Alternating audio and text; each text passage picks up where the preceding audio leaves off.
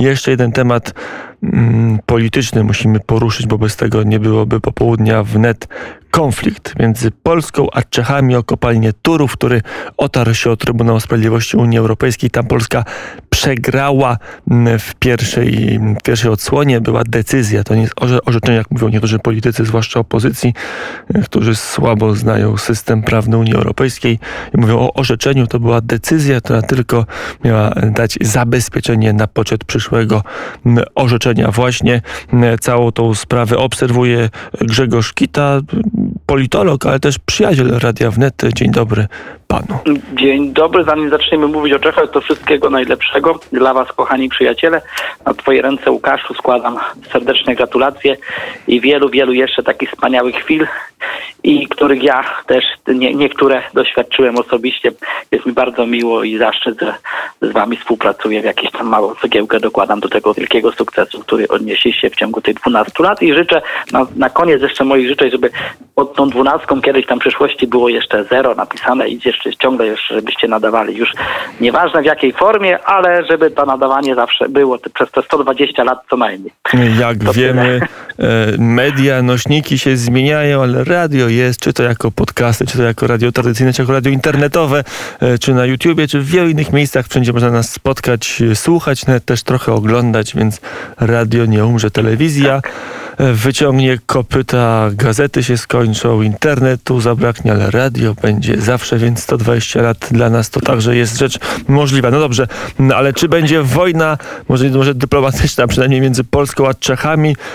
Na początek, dobra, zanim cała historia, zanim się wejdziemy w te wszystkie niuanse, czy ty wiesz, czy mamy już porozumienie, czy już jest pewność, że Turów nie będzie zamknięty, że e, Czechy wycofają skargę z TSUE? To już jest pewne, czy niepewne?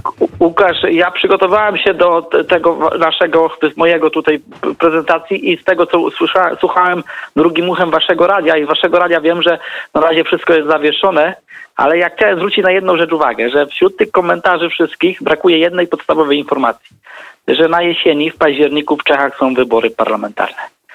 I sprawa ta, y, postępowanie y, premiera Babisza i jego zachowanie w tej sprawie, że jest porozumienie, nie ma, takie przepychanki, to ma związek z kampanią wyborczą. Partia ANO, której Babisz jest, y, z której wywodzi się premier Babisz, traci w sondażach i Babisz po prostu zabiega według niego o interesy państwa czeskiego, Republiki Czeskiej, tej no i sprawa Turowa mu tak trafiła się bardzo i, i zabiega. I, zabiega, i to jest, o tę sprawę toczy się bój, że kto lepiej zabiega o interesy y, obywateli Czeskiej Republiki.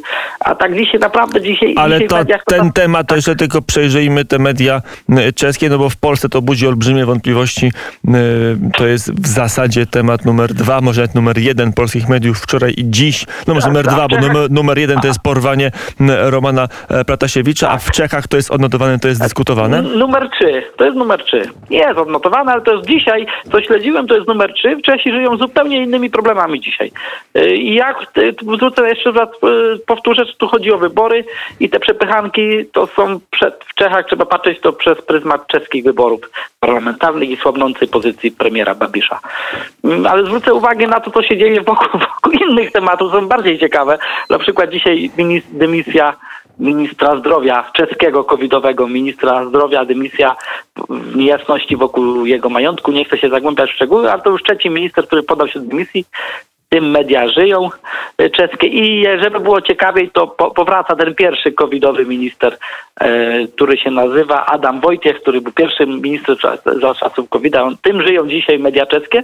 E, drugą sprawą żyją skandalem seksualnym najmłodszego posła, w opozycyjnej partii TOP 09, 26-letniego Dominika Ferri, który miał rzekomo zgwałcić dwie studentki.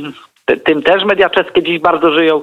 A trzecia sprawa to jest e, afera związana z tym, że media ujawniły, że były prezydent Wacław Klaus, będąc w pierwszym, y, pierwszym y, niekomunistycznym rządzie, miał udzielić y, Związkowi Radzieckiemu półtora miliardowej, półtora miliardów dolarów pożyczki.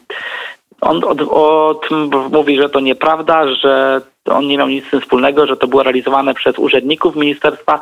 To sprawa dotyczy tego, że w kwietniu 1989 roku ówczesne czechosłowackie komunistyczne Ministerstwo Finansów podpisało umowę o pożyczce dla Związku Radzieckiego. Miało się to związać z tym, że ta pożyczka miała być zrealizowana na zakup przez Związek Sowiecki towarów i, w Czechosłowacji i ta pożyczka była realizowana jeszcze w czasach, jak już Klaus objął stanowisko ministra w listopadzie 1989 roku, czyli po aksamitnej, w czasie aksamitnej rewolucji.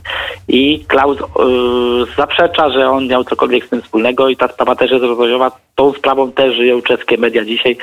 Sprawą Turowa, no tak mówię, to jest trzecia, trzecia czy nawet czwarta kolej dzisiaj e, spraw, w której żyją czeskie media. Ale to jeszcze może nie wiem, na ile zgłębiać te dokumenty, e, na ile ten spór twoim zdaniem to jest wina polskiego rządu, to, że e, Polska przez parę ładnych miesięcy nie ma swojego ambasadora w Czechach, e, to, że Polska albo trochę przespała, albo e, podatowała tą sprawę z, z tak zwanego, mówiąc kolokwialnie, z buta, twierdząc, że i tak ją e, wygra. E, Czy to jednak nie jest tak, że to Warszawa zawiniła, że tego typu No, konsultacje wydaje, mogły być zrobione tak. wcześniej? Łukaszu, mi się wydaje, że całokształt stosunków polsko-czeskich daje wiele do myślenia. Wyobraź sobie, ja to mówiłem już kiedyś na antenie Radia Wnet, że jeszcze w 2017 roku ambasadorem była pani, która nazywała, drugim nazwiskiem było Bierut.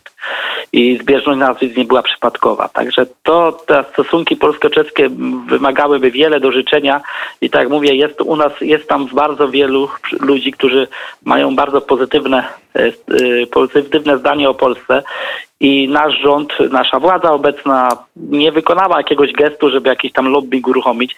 Jest tam co prawda pan dyrektor y, Ośrodka Kultury, pan Maciej Ruczaj, który robi bardzo ciekawe wystawy, y, bardzo ciekawe rzeczy, ale to powinno być wszechstronne i na wielu falach robione takie właśnie lobbying y, w Czechach Polski, a ambasad- jeżeli ambasadorem jest taka osoba, no to moim zdaniem tutaj nie, to nazwisko z, kono, konot- z konotacjami odpowiednimi, to nie, nie jest to poważne traktowanie y, tych stosunków. Dlatego to wszystko się zemściło moim zdaniem w tej sprawie wyszło, że to, to nie, nie mamy takich zabiegów. Ja nie mówię tego o, o tej sprawie głównie, bo y, ta sprawa to jest tylko pokłosiem pewnych rzeczy og- ogólniejszym, że, że tak, tak chyba w ogóle Polska, bo problem z tym, żeby sobie zrobić pozytywny lobbying w innych krajach na zachodzie Europy, żeby taka y, prac, praca zespołowa, długofalowa, obliczona nie na jakieś efekty dane specjalne z błyskiem, tylko żeby to było długofalowo, y, organicznie robione, żeby taki lobbying był. To, to z tym jest chyba ogólnie problem w polskim polityce zagranicznej, nie tylko z Czechami. Tak, takie jest moje zdanie subiektywne.